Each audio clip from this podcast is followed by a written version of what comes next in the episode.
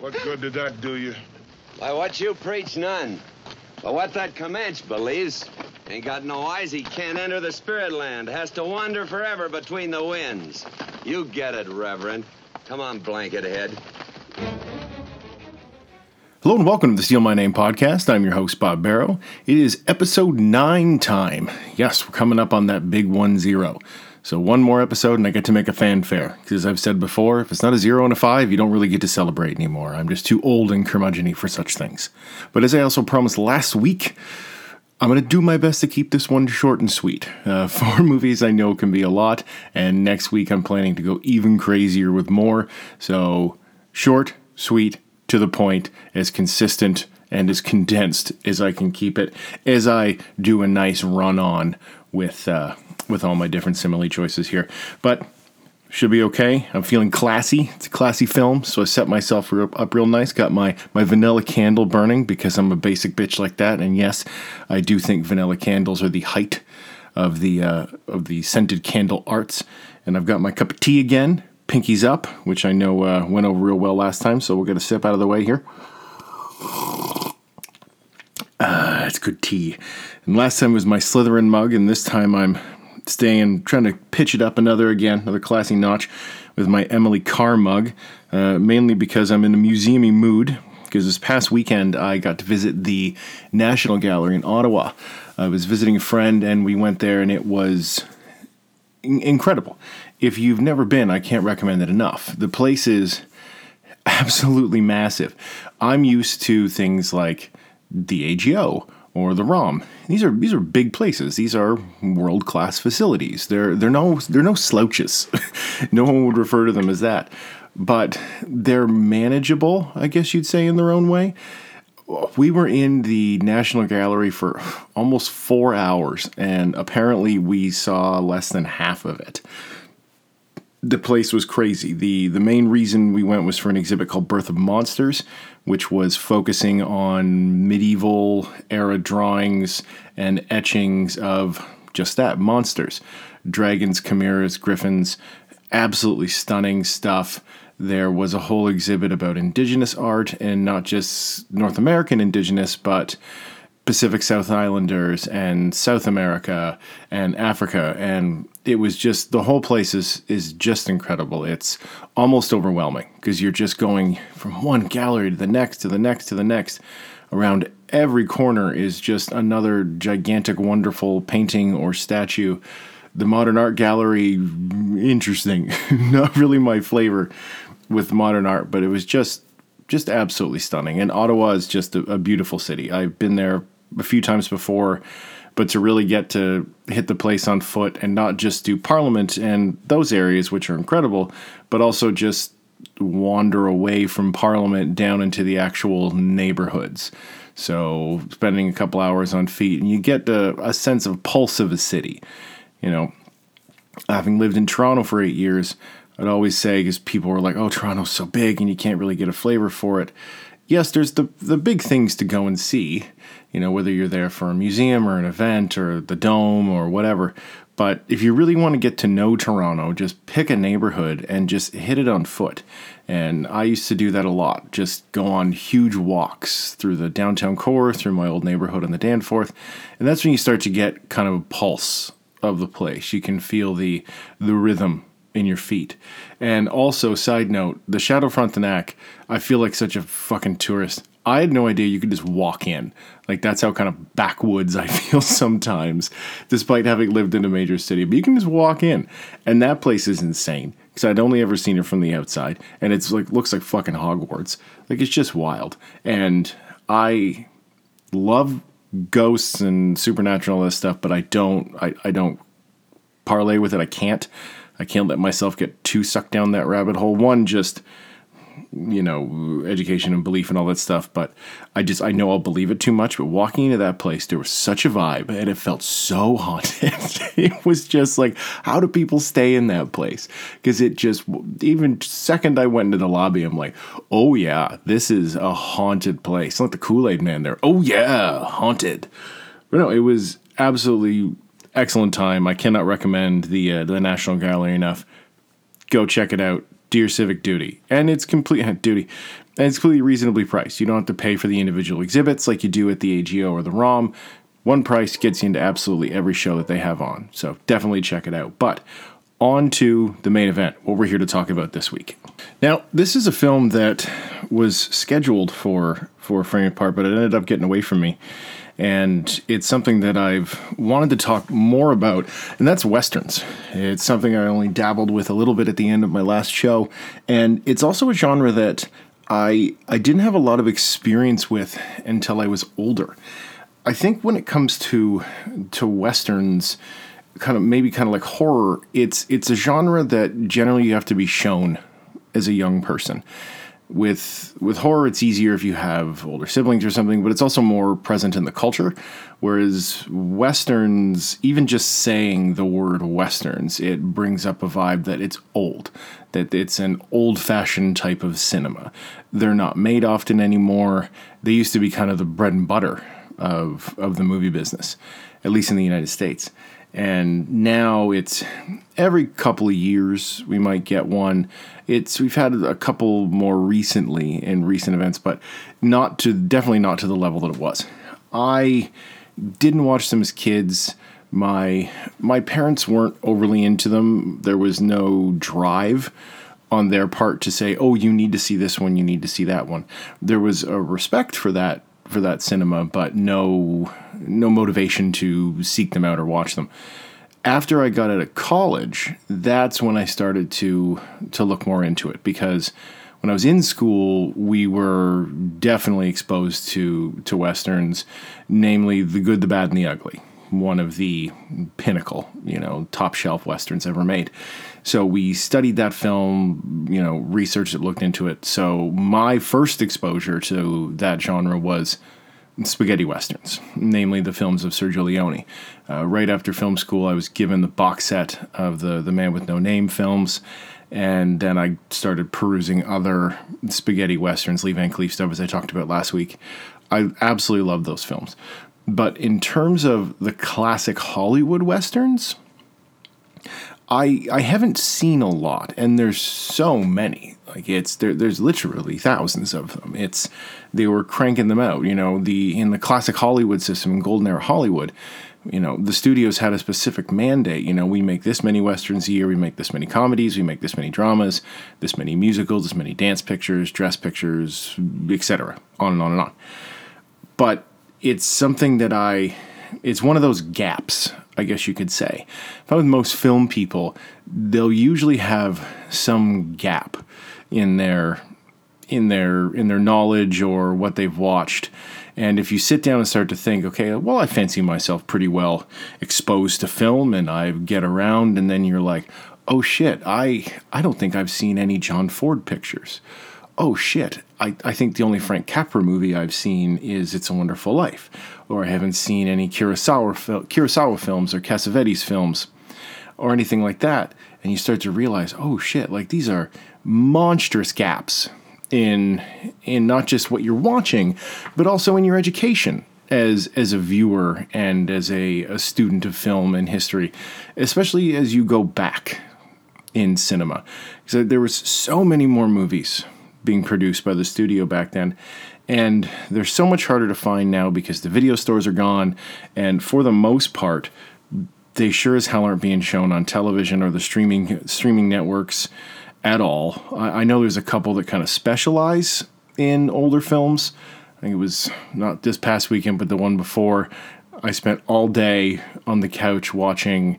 It's like newer movies, like the new Godzilla and the new Spider Man and Alita Battle Angel. Excellent movie, by the way. And I was getting ready to turn the TV off, and I flipped over to normal TV and turned on Turner Classic Movies. Fucking amazing channel, Turner Classic Movies, and ended up sitting and watching the entirety of Key Largo with Humphrey Bogart and Lauren Bacall. And it was just absolutely wonderful. That's film noir, not Western. But I think it's going to be harder and harder and harder for young people to be exposed to this stuff because some of these films, they're 70 year plus years old. You know, the, the film I'm talking about today came out in 1956. You know, that that film's I was about to say is older than my mom, and that sounds so horrific thing to say because my mom is not old and she's absolutely wonderful. And when she listens to this, she's going to go, "You son of a bitch! I made you, and this is how you treat me." But I think it still all comes back to the point that I have a massive gap with westerns. So I figured if I'm going to be talking about classic Hollywood westerns, I might as well talk about one of the big guns, pun intended, and that is John Ford's 1956 film, The Searchers. So, synopsis. The Searchers from 1956, as I said, starring John Wayne, Jeffrey Hunter, Vera Miles, and Natalie Wood it is the story of an American Civil War veteran embarking on a journey to rescue his niece from the Comanches. Straightforward. Probably perfect description of any John Ford film because it's just no fuss, no muss, straight to the point. Now, as I said, I'm not going to sit here and pretend that I have a, a huge wealth of knowledge about John Ford or even John Wayne at all. Uh, I don't want it to come off that way. The I, have done some research in here, but I wanted to have this more be about my experience, kind of my journey through the classic American Western without just trying to turn this into a an info dump so that I sound really smart and cultured. I'm not. This is a learning experience. As much as I hope you, the listener, get something out of hearing me talk about films that I know really well, I also don't want to shy away from talking about films that I'm just coming to. And again, call, covering those knowledge gaps and, you know, really, really shameful holes in my list. So, John Ford is it's a, he's obviously a person that I'm familiar with uh, from film school and through my own study afterwards of film and watching movies and hearing especially people talk about films. When you look at a certain era of director, you most of them at some point or other will bring up John Ford as this pillar of American cinema. He's uh, a pillar in the way that someone like D.W. Griffith is is a pillar. These were directors who were absolutely integral to their era of cinema and pushing the genre their genres forward and just the forms of cinema forward. This is a man who won four Oscars for directing. He made over 140 films. Films that included Stagecoach, The Man Who Shot Liberty Valance, The Grapes of Wrath, How Green Was My Valley. Like the list goes on and on and on. He's also very famous for his work that he did during World War II for the Allies and their filmmaking program when he was at uh, the Battle of Midway, etc if you want to know more about that era of his career, I definitely suggest both the book and the subsequent uh, miniseries on Netflix called Five Came Back. Excellent look into that era of filmmaking and cinema and propaganda and all that stuff. Great. So, again, coming into this cold, there's a certain myth that comes with a film like The Searchers. I didn't know really what to expect. I didn't know how how violent it was going to be, maybe how dry it was going to be, how epic, how grand it was going to be.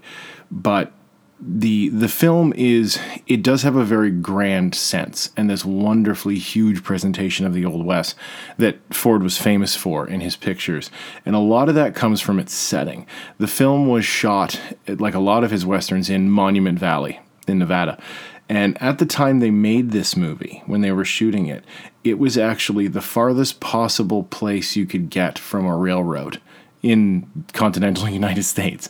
Like that's how isolated Monument Valley is. Now, if you're not familiar with that era area, just Google it as you're listening to this, and you'll know it's the the famous rock pillars and mesas and stuff standing in this beautiful desert landscape. It's it's quintessential the American West when we think about it. Most people, I think, if you ask them to think, what does a Western look like to you? Where would it take place? They're pro- if they don't know the name, they're probably thinking of Monument Valley.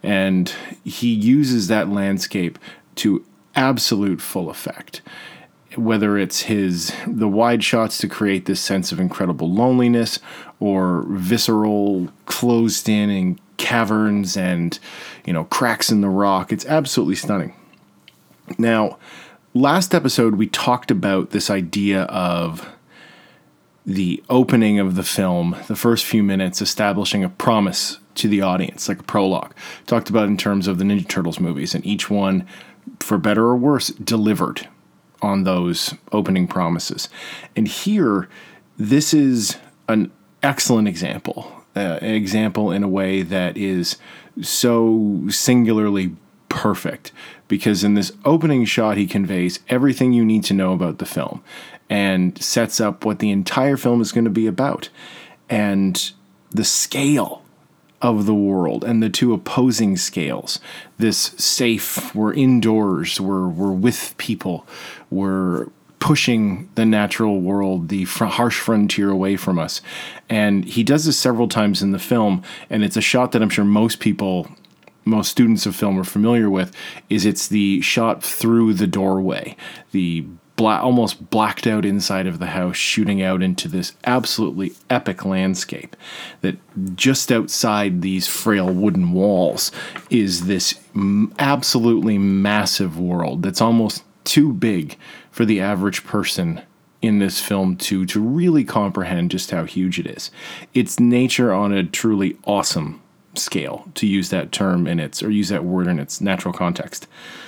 And out of this landscape wandering in from the horizon comes John Wayne. And he's been lost to his family, having served in the Civil War, and then some kind of shady chicanery in the years since before he came home. They're not too clear on what he did or how he got his money. And but he had fought this battle you know, right or wrong, he had fought it, and that had earned him the right to come home to his family. So he was able to come in out of the wilderness, cross this threshold, and step back into civilization for a moment.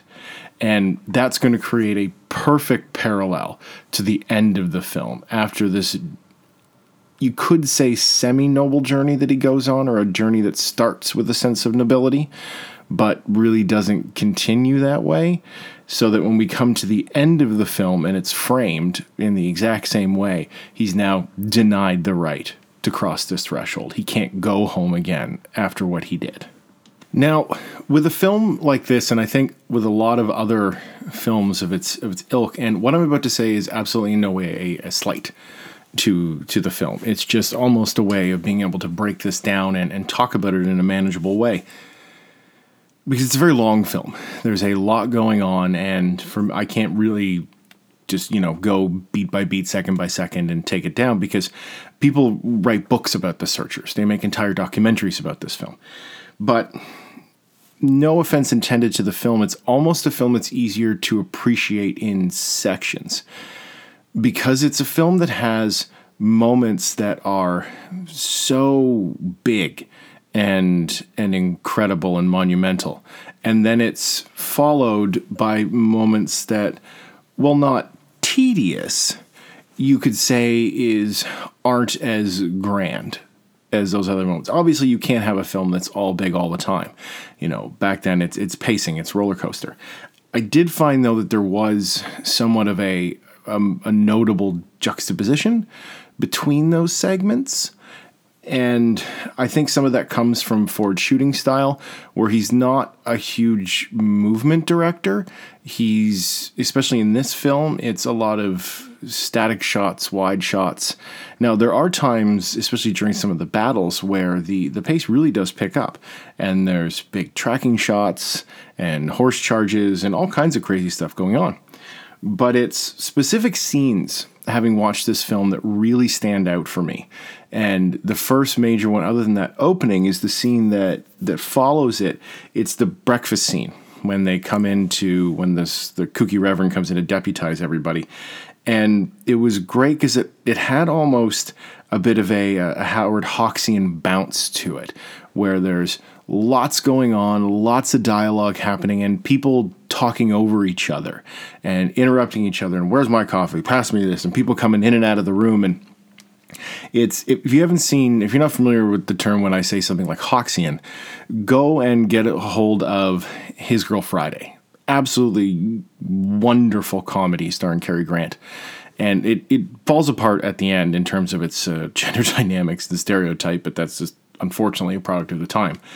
But that scene is in this film is wonderful. I loved that bounce because the film really does. He turns his tone on a dime in a lot of scenes, and I found sometimes it was jarring But sometimes when it was character motivated, I thought it worked exceptionally well. And this scene is a perfect example of that because everybody's talking over each other. The the the reverend who's I'm not a reverend right now. I'm a cavalry captain or a ranger captain, and give me my coffee. I didn't get my coffee. Don't take that away, boy.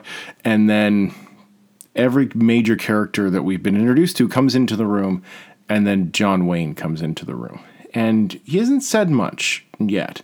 We've got a vibe that everyone's happy that he's back, but there's some insinuation that he's been up to some nefarious deeds in the meantime. And the second he comes into the room, the entire thing changes and it's a beautiful switch. It's like listening to rush t- change time signatures. You know something has changed but it's so smooth that there's no jar to it at all. You're just like oh shit. And it just establishes the presence of this character and how everyone reacts to him and establishes this air of menace that Wayne's character carries with him throughout the film that even though he's done with war, in quotes, there's a, a violence in him that is never far from being unleashed. And that can come out on the battlefield or it can come out at the breakfast table, which is a, adds a great depth to his character because with with something like John Wayne, he's not even. It, it's almost like he's gone beyond just being a person, where he's almost this thing. John Wayne is is mythical in the way that you know Hercules is mythical or Frodo. Like the he's almost he's larger than the man now. From his classic drawl to the way he spoke, he it's almost a caricature He's been so heavily parodied, so heavily mocked and satirized that it's hard to take him seriously. Sorry, I got the tea burps, which is odd. Maybe it was those awesome soft tacos I made for dinner. Well, I should say I made the shells because I'm classy like that. So for myself, I've I've never just total transparency. I've never given much thought to John Wayne. I've always kind of dismissed him as a bit of a product of his time. You know, that he kind of did one thing and parlayed that into an entire career because there was no one else doing that, you know, reach for the sky, pilgrim kind of thing that he had about him. And it's almost easier just to treat him as kind of a, a object of fun now, more of the, char- the caricature, more so than the actor. But honest to God, there were scenes in this film where I could see the character underneath. Scenes where he had to put aside that classic stoic, solid front that he always had, where the the drawl dropped and that kind of almost monotone cadence that he speaks in dropped. There's a few scenes where he's yelling, and I was actually I was shocked. I was like, "Holy shit!" And this is going to sound like a stupid comment to some people, but it's how I felt. I'm like, oh fuck, man, John Wayne can really act. That's Stevie Ray Vaughan, man. That kid's going places. Tea break. But yeah, so that's that was a hard thing for me to get past in this movie was John Wayne, but the character was so dynamic and at, especially in this era of the western, it's we're so used to just this classic hero you know the the good boy that comes in and saves the day with his six guns and his spurs and he's just so saccharinely noble. There's an excellent documentary that a lot of my talking points I've uh, I've learned I will say learned over lifted from and it's Martin Scorsese's documentary My Journey Through American Cinema and I cannot recommend it enough. I watch it on a regular basis and he talks about specifically Ford and the the westerns and talking about how he changed and how the landscape changed from when he started with something like Stagecoach and John Wayne all the way up to The Searchers where this idea of the western hero is completely different than when it once started or where it once was where the the old west of the classic golden age of Hollywood is gone, and it's something that the spaghetti westerns would definitely latch on to, and I think this film must have had a huge impact on that, because we have a character like John Wayne who's now I guess anti-hero in some sense isn't even really a strong enough word. He's he's almost a villain. He's more of a villain in this piece in some cases than than the Comanches that he's attacking. And you know, perfect example is that scene with was the uh, the bumper at the start of the show where he can't just let things lie. You know, he finds this this dead Comanche who has been buried by his people, and the fact that he is dead isn't good enough for Wayne anymore. This mission to rescue his niece has almost become secondary to this thirst for violence. And you could say a thirst for revenge, but we're never really presented with a clear idea of what he might have against natives because he can speak to them. We're, we're shown that he has, he can speak certain native languages. And that scene, it's it's a scene that Scorsese talks about, and it's probably the strongest scene in the whole film, where he shoots the eyes out of the out of the dead Comanche, because he can't just let his enemy be dead. He has to doom them in eternity according to their beliefs. He has to enact a spiritual death on these people, this this ultimate degradation, because what he's going through in the years that because this film takes place over a number of years, 10 plus years, they're looking for Natalie Wood's character. He's kind of pretending himself. He's acting as this kind of faux hero where he himself is going through this one long spiritual death as he drags people behind him and people end up getting killed and get to and are missing out on their lives because he couldn't let this go. This life of violence, this lone gunman attitude. It's almost, it, it's in effect Wayne's entire career that he had spent playing these kind of lone hero characters. And here it's, it's almost, it's really the only end, honest end, that these kind of men of violence can have where you we're all they're always depicted as you're riding off into the sunset and you've saved the day and you've you've been the hero and you've fought the the noble the noble fight. But here the yes they do end up saving Natalie Wood rescuing her in quotes at the end. But there's the whole idea at this point is she better off where she is because yes, it was it was horrific what happened to her. Her the her family's ranch is raided, and there's this terrible scene where they have to put the daughter out the window and go run and hide in your behind your grandmother's grave, which is perfectly shows the cruel realities of, of life on the frontier at this time.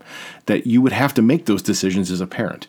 You know, I watch my sister and my brother in law, and some of the worst decisions they have to make in a day with their kids is okay, if you don't want to eat the fucking cereal, like just I don't give a shit. Eat eat the fucking granola bar. Like just just eat. Like I'm so tired of this. And and I've seen so many parents do that, you know, whereas these parents have a plan in place that their kids know in case house is raided and everyone is murdered. Like, that's serious fucking problems. Like, that's when white people have problems, not like white people problems nowadays, okay? Now, there's still that whole thing of should they've been there? They were probably stomping on people's lands. So, typical white person fashion, you probably made your own problem. But again, I'm being very reductionist. So, don't peek. I understand it's a much bigger issue. So, cool? Cool. I like when we agree. But this change in the hero and the hero that Wayne is portraying.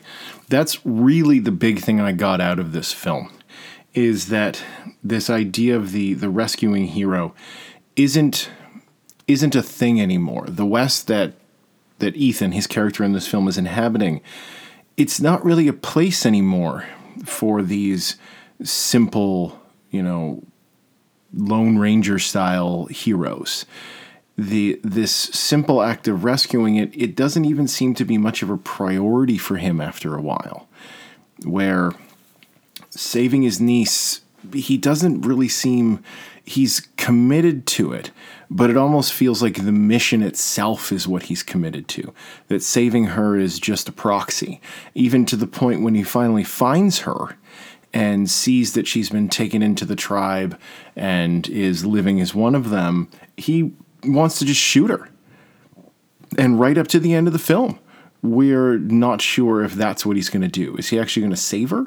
Or is he going to put a bullet in her because she's been taken over by the, you know, so-called savages as they're presented? Now, that is that is something we I have to discuss. There's no way to get around it in this film.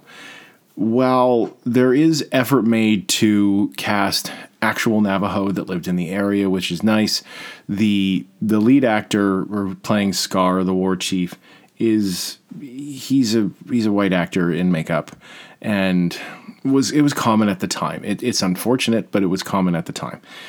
The representation is spotty at best. Uh, some places it's handled well, but in a lot of cases it's really jarring. I'd say specifically the scene where his companion, who he's with, accidentally buys a wife. And now I get that the terminology like squaw and stuff, which is offensive, but they at the time it's what they would have said. The scene where she tries to crawl into his blankets with him and he bodily double leg kicks her down a hill, that was shocking.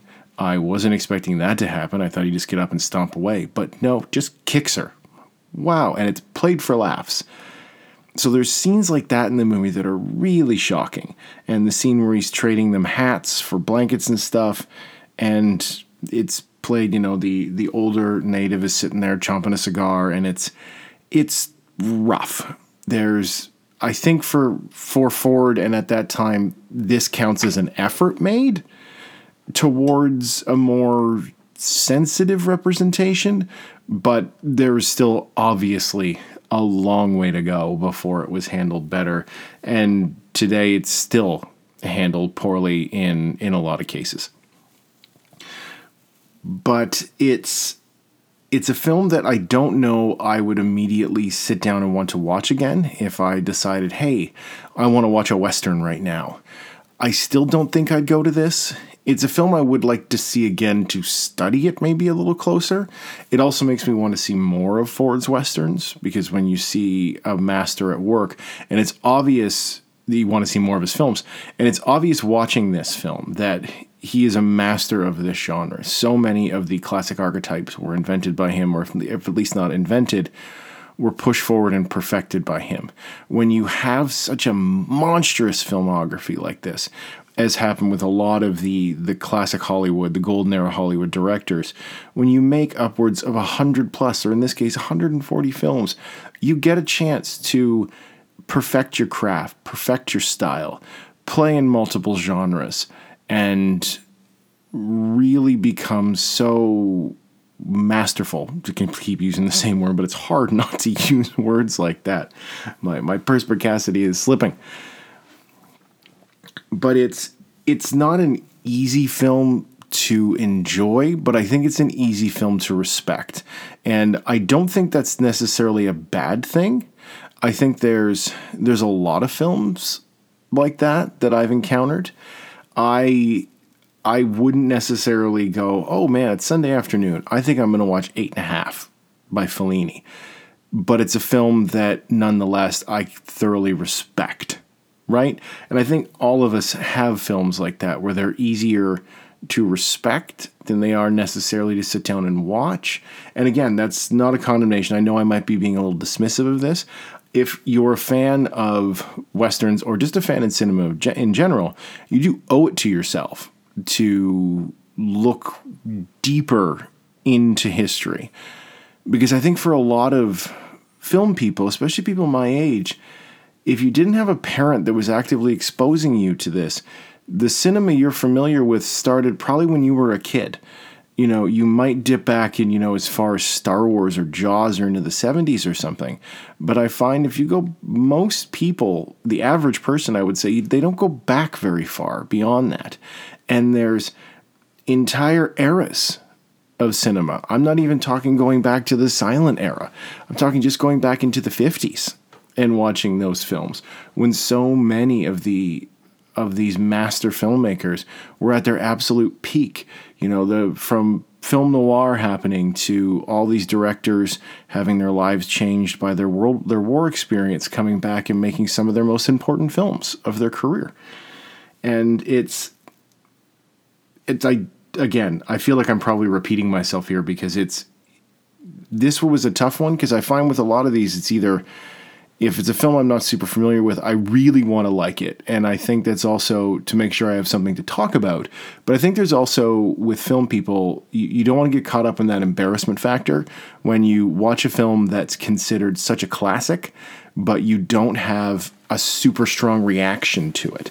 You know, I knew that, you know, the Leone Westerns were undisputed classics, and I had a very strong reaction to them even though the one that's considered the best, the good, the bad, and the ugly, is not my favorite. It's actually the one of the trilogy I like the least. It reminds me a lot of this. I I think there's a lot of John Ford in something like The Good, the Bad, and the Ugly or Once Upon a Time in the West that wasn't necessarily there in Fistful, Fistful of Dollars and a Few Dollars More. Even though obviously his presence is felt very heavily over those films, his the grand style wasn't necessarily felt in those first two films. Now it's obviously budget constraints, etc. But I recommend the film. I, I, genuinely do. I'd be interested to know what your reaction to it is.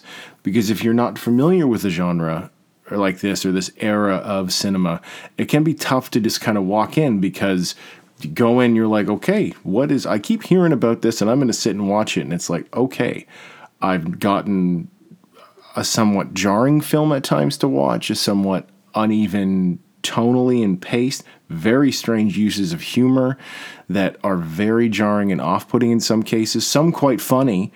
The the scene where uh, Martin interrupts the wedding of his supposed betrothed and her and him and the fiance go outside to fight but they you know they're talking about the rules as they're walking outside and he stops and helps him out of his jacket and takes his hat and sets it down I thought I'm like that's funny shit. That is such a small touch, but it it helps to bring bring us back out of this grim atmosphere and almost what I like is that more straight ahead grim western. I guess that's what I'm trying to get around to here. And I think The Searchers is definitely the beginning of that. It's kind of that prototype that would lead into the 60s and when the Europeans kind of took over making westerns and the landscape stayed grim. The the hero never came in out of the cold. There were humor moments, but they never diffused the tension. And I think that's what you could really look at this film is and the easiest way to look at it is it's the beginning of a change, a seismic change after that. Because really, westerns have stayed kind of grim. You had Clint Eastwood when he made his westerns, then up into Unforgiven, and even now, when a director every few years when we get a western, they're grim affairs. They're you know they're taking the seeds that the searchers started and really fully exploring that darker side of the West. But a very enjoyable film, a very interesting film. And I think that's the big takeaway from this. So this is fun. I'm glad I could finally take this one off the bucket list. So, because it has been on that bucket list for a very long time. So it was nice to finally get rid of it. But moving on, now that we're done with the Old West, let's get into the New West, the futuristic West, with episode 9 of DS9, episode entitled Move Along Home from March 14th, 1993. The Wadi from the Gamma Quadrant visit DS9, thereby making first contact with the Federation. When they catch Quark cheating, they let him off by playing a special game. Okay, this this episode. All right, so there there are things. This is a tough one because this episode kind of does eat butt in a lot of ways. But we'll start with the good stuff. So, what's fun about this one is it's it's the first episode that features a an example of an actual official first contact with a new species coming through the wormhole from the Gamma Quadrant. We had met Tosk earlier in an excellent early episode, so that was technically their first contact with a, spe- a new species from the Gamma Quadrant, but it wasn't an official Federation example of first contact procedures. So here we get to see that everyone's in their dress uniforms, they're doing their thing, and they're meeting this new species, the Wadi, and they show up, Everyone's all prim and proper, and they're expecting to go through this very formal federation process. And all these guys want to do is play games. They were promised that there would be games, so that's all they care about, and catch the the senior staff completely off guard with that. And that's a fun idea. You know, usually first contact, especially on Next Generation, it was all handled very formally. And they would go and they would meet people who wanted to be met and go down and talk staunchly. Normally that would catch them up in some kind of intrigue. But here, these new species, they, they couldn't give a shit about anything that the Federation has to say. That's not what they're there for. They're not there for the Federation. They're there for the games that Deep Space Nine has to offer. So that's kind of fun to see them just sweep past all the, the Federation formalities. So if you want games on DS9, you go to Quark's. And of course, all that he cares about is whether they have money. Because he's Quark. That's all he gives a shit about. Now, this brings up a fun little moment in Star Trek because Next Generation and the original series established that the Federation doesn't use money. They've evolved beyond the need of any kind of physical currency, and the whole goal of their species is self improvement. Because when you live in a culture like the United Federation of Planets, where you have things like replicators and transporters and interstellar travel, there's not really this need to accumulate items anymore or personal wealth because you have everything. Anything you want, you can just go to the replicator and it will make for you. So, but the rest of the galaxy doesn't really operate on that. So, in the Alpha Quadrant, the standard unit of currency, which I'll talk will come up more and more as we do this, uh, if I do this rewatch, is a currency called gold press latinum, and it is a substance called latinum, which is suspended in gold bricks, slips, strips, bricks, and bars. There we go. That's the the four types of currency. Because when you have endless amounts of planets, gold no longer becomes something that's rare. It's something that would be indigenous to basically every M class planet, which is what we live on.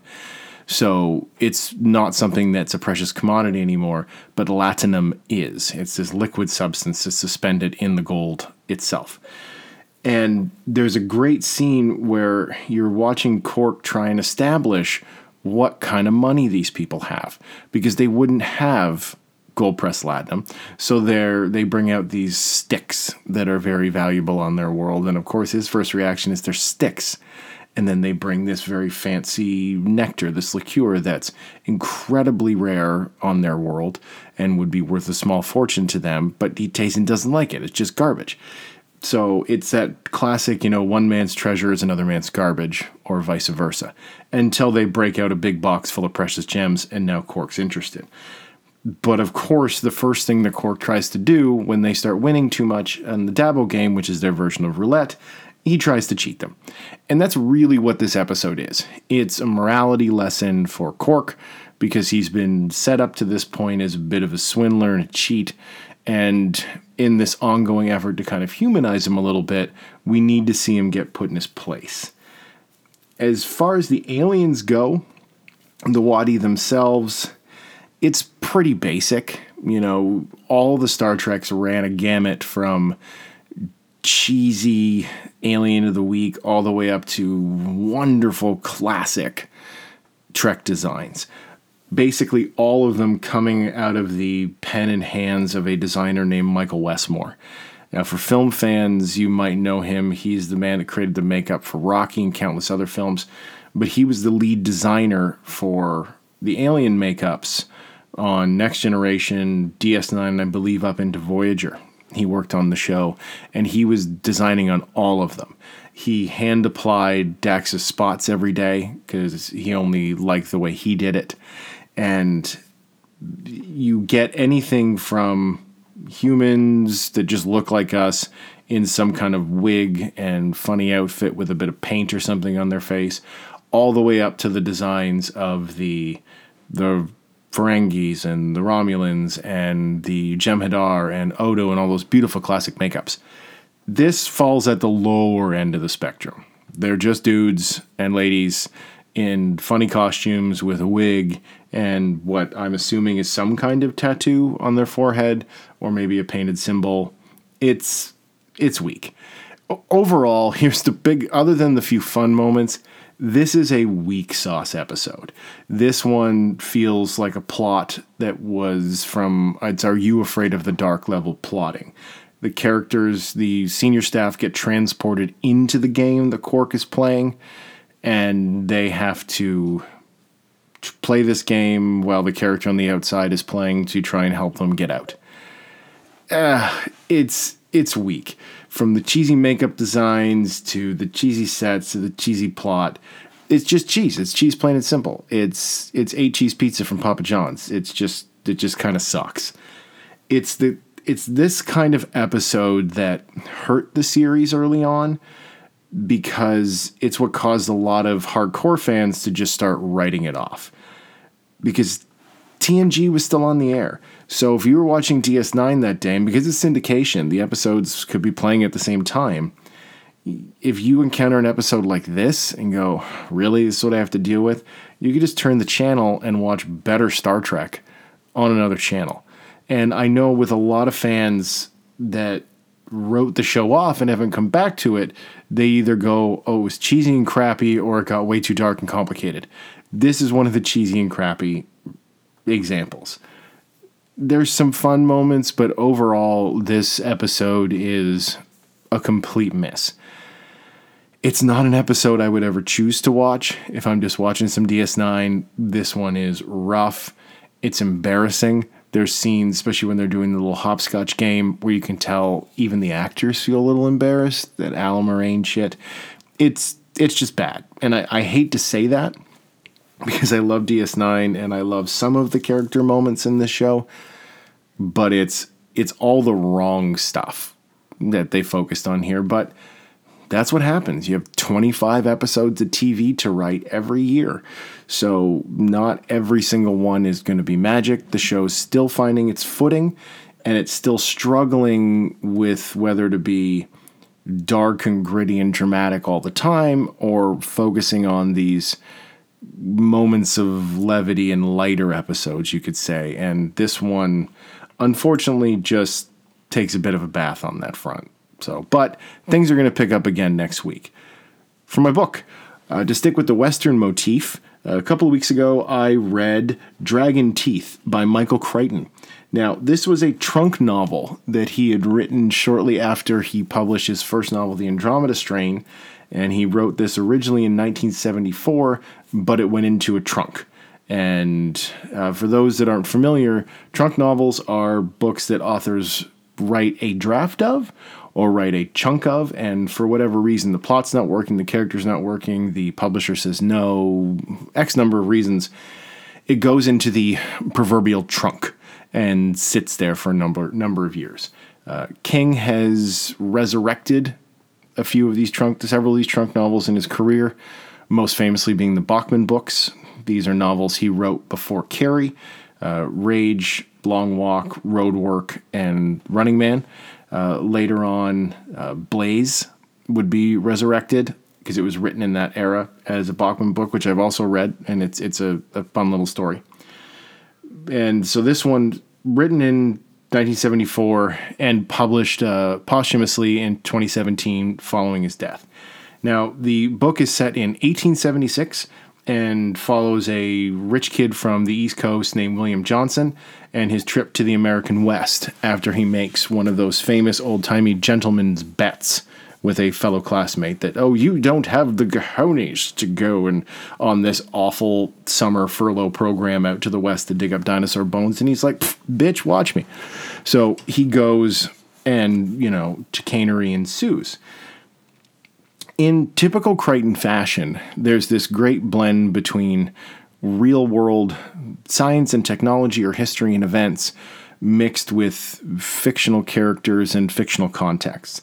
Now, the two big real world characters here are the two paleontologists that William falls in with, and that's Charles Marsh and Edward Drinker. Now, these were real life paleontologists at the time, gentlemen scientists, as it were, and they were known for an incredible real life rivalry that they had with each other, where they were constantly at odds, whether it was over their theories or finding new places to dig up bones. They spent most of their career doing just as much fighting as they did digging. Now, it's a trunk novel. And once you get into the book, it starts to feel like a trunk novel. It starts off very strong with this, you know, William falls in with this one professor, learns this, you know, he come gets his photography equipment, learns a skill that justifies him going on this trip, not just because daddy has money. And it starts very strong. We're going by train, moving through different cities, and in as I said, typical Crichton fashion, he brings this world to life in a way that's gritty and real. You almost feel like you're reading historical fiction. It's the way he perfectly captured it in something like Eaters of the Dead, which they made the movie 13th Warrior out of, or any of his sci fi novels, even, where you feel like you're reading this wonderful blend of real world and fiction. You know, like historical fiction, but fictional real world, I guess. And he accomplishes that here for a good long while into the book but around the halfway mark, it kind of starts to go off the rails and it just starts to feel like he didn't know where his plot was going anymore. So things just start to happen. This story that he had of a straight ahead tale of this student falling in with one professor, then falling in with another, and this kind of back and forth that he's caught up in while they battle over these bones, that's a good story. That's a neat tale for someone like Michael Crichton to dig into, pun intended. But it really goes awry, and things just as I said start happening. And he ends up in Deadwood, like the actual Deadwood in the West. He then runs into Wyatt Earp, and they have and his brothers, and they have gunfights, and it's it just gets silly in a way. Now I've obviously I'm not going to compare myself as a writer in any way, shape, or form to someone like Michael Crichton. He's he's written some absolutely incredible books, and he has a he had a hand with his fiction that was just wonderful. When he was when everything was firing, oh my god! I think I read Sphere in two days. Like it was so good. But I know what it's like to be working on a novel that you have a good, strong idea for, and then all of a sudden your outlining either runs out or stops working and you just start looking for the next thing to happen instead of having natural continuations of what your characters are doing and their drama motivating the next event to happen in the book. So as I was reading this, I could think of moments because my first, obviously unpublished, but my first novel that I wrote, uh, Red Hill Valley, is is a western. It's a horror western, and I remember I got to a certain point where I was like, shit, I, I need scenes. I need something to happen. What could happen next? Oh, this could happen. And I could see echoes of what I had gone through in this book because it, it really does go completely off the rails. And the last half of the book is nowhere near as interesting as the first half when they're digging up bones and he's bringing in these scientific techniques and the, how archaeology operated at the time. That stuff was fascinating. It's Crichton at his best. It's what he does best. This blending of the real world. So you don't know where the fiction stops and the real world begins, or vice versa. Here, you know that it's just completely wackadoo. You know this guy didn't hang out with Wyatt Earp. You know all of these things didn't happen. I have an easier time buying the fantastical elements in his other books than I do believing this because it it plays out almost like a video game or just some kind of wish fulfillment fantasy with this kind of nerdly western or eastern dude becoming a, a western tough guy and going back and punching the dickhead in the face. It's it's if you're a Crichton fan, I recommend it just to get kind of a glimpse into where he came from. It's definitely no, I would not suggest starting there in any way. Uh, just through luck of the draw, I started with his first book, The Andromeda Strain, because I found it at the uh, at a little uh, kiosk. Kiosk. Uh, we had a little uh, convenience store when I worked at CIBC that was in the building, and they sold paperbacks for like two, three bucks. So I saw Andromeda Strain one day. My book was done, so I bought it. Fun read.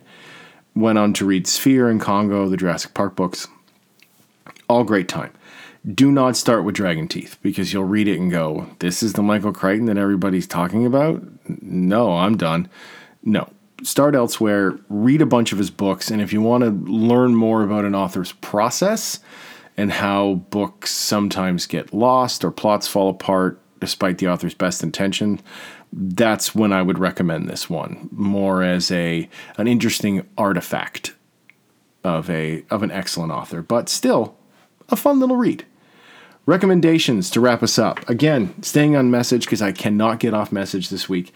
Uh, for movies, I would recommend Tombstone, the absolutely excellent Western uh, featuring a better, much better representation of Wyatt Earp. Uh, starring Kurt Russell. Everyone's in this movie. It's probably Val Kilmer's single best performance in a film. I'll be a Huckleberry. Like every single scene he's in as uh, Doc Holliday, he just steals it. But everybody and their dog is in this film.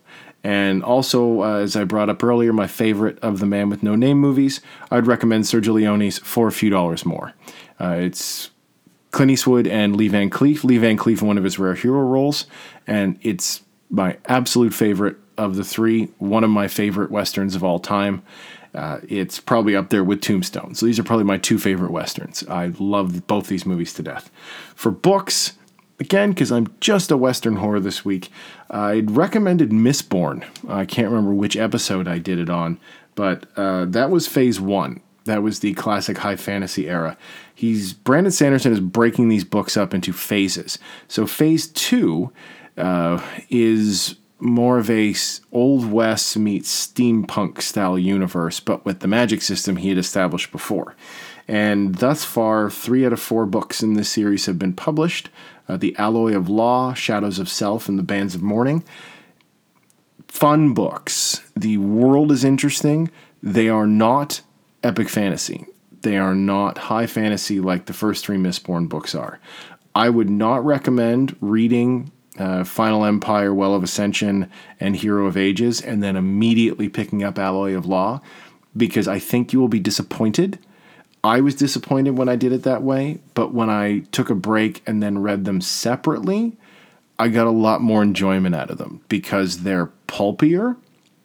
The characters aren't, I don't, they're not as strong, but the world is still very interesting. And it's very neat to see an author take a world that was so popular because I think outside of Wheel of Time, Mistborn is probably his most popular books. They're my favorite of his other stuff. I like them more than the Stormlight books, and I like the Stormlight books. But it's fun to see an author so confident in his world that he'll comp- he'll take it and completely rewrite it, redo the rules, and push it forward in a way that these are sequels, and we get a couple of reoccurring characters from the first run but it's totally revisionist, totally brand new. He's moving the universe forward, kind of like that hop from the original Star Trek to the next generation. It's pushing everything forward. So, fun books, check them out. Next week brings us to episode 10, the big one zero. So I thought, why not just go completely fucking mad? Why not? It's my show. I can do whatever I want. I'm lucky like that. And if no one wants to listen, well, all I did was waste my time watching some of my favorite movies. For episode 10, I'm going completely crazy and going to be discussing the entire Phantasm series. Yes, Phantasm 1, 2, 3, 4, and unfortunately 5. Not my favorite, but I'll talk about that next week. Phantasm has long been my favorite franchise. It's so weird and strange and kooky and different. There's absolutely nothing like the Phantasm series. So I won't start gushing too much here because there'll be a lot to unpack on the next episode. But that's what we're going to be talking about next week. So until then, you can find me on Facebook at Steal My Name Cast. You can find me on SoundCloud at the Steal My Name Podcast. Uh, like, follow, subscribe, share episodes with your friends, shoot me a message. All that would be great. Love to hear you guys are feeling about the episodes, what you like might like me to talk about. But I'm going to wrap this up real quick because, as I promised, this one's going to be much shorter, and I'm going to bring this one in under an hour because I'm great like that. So, once more, thank you so much for listening. And until next time, remember to steal someone else's name because this one is already taken.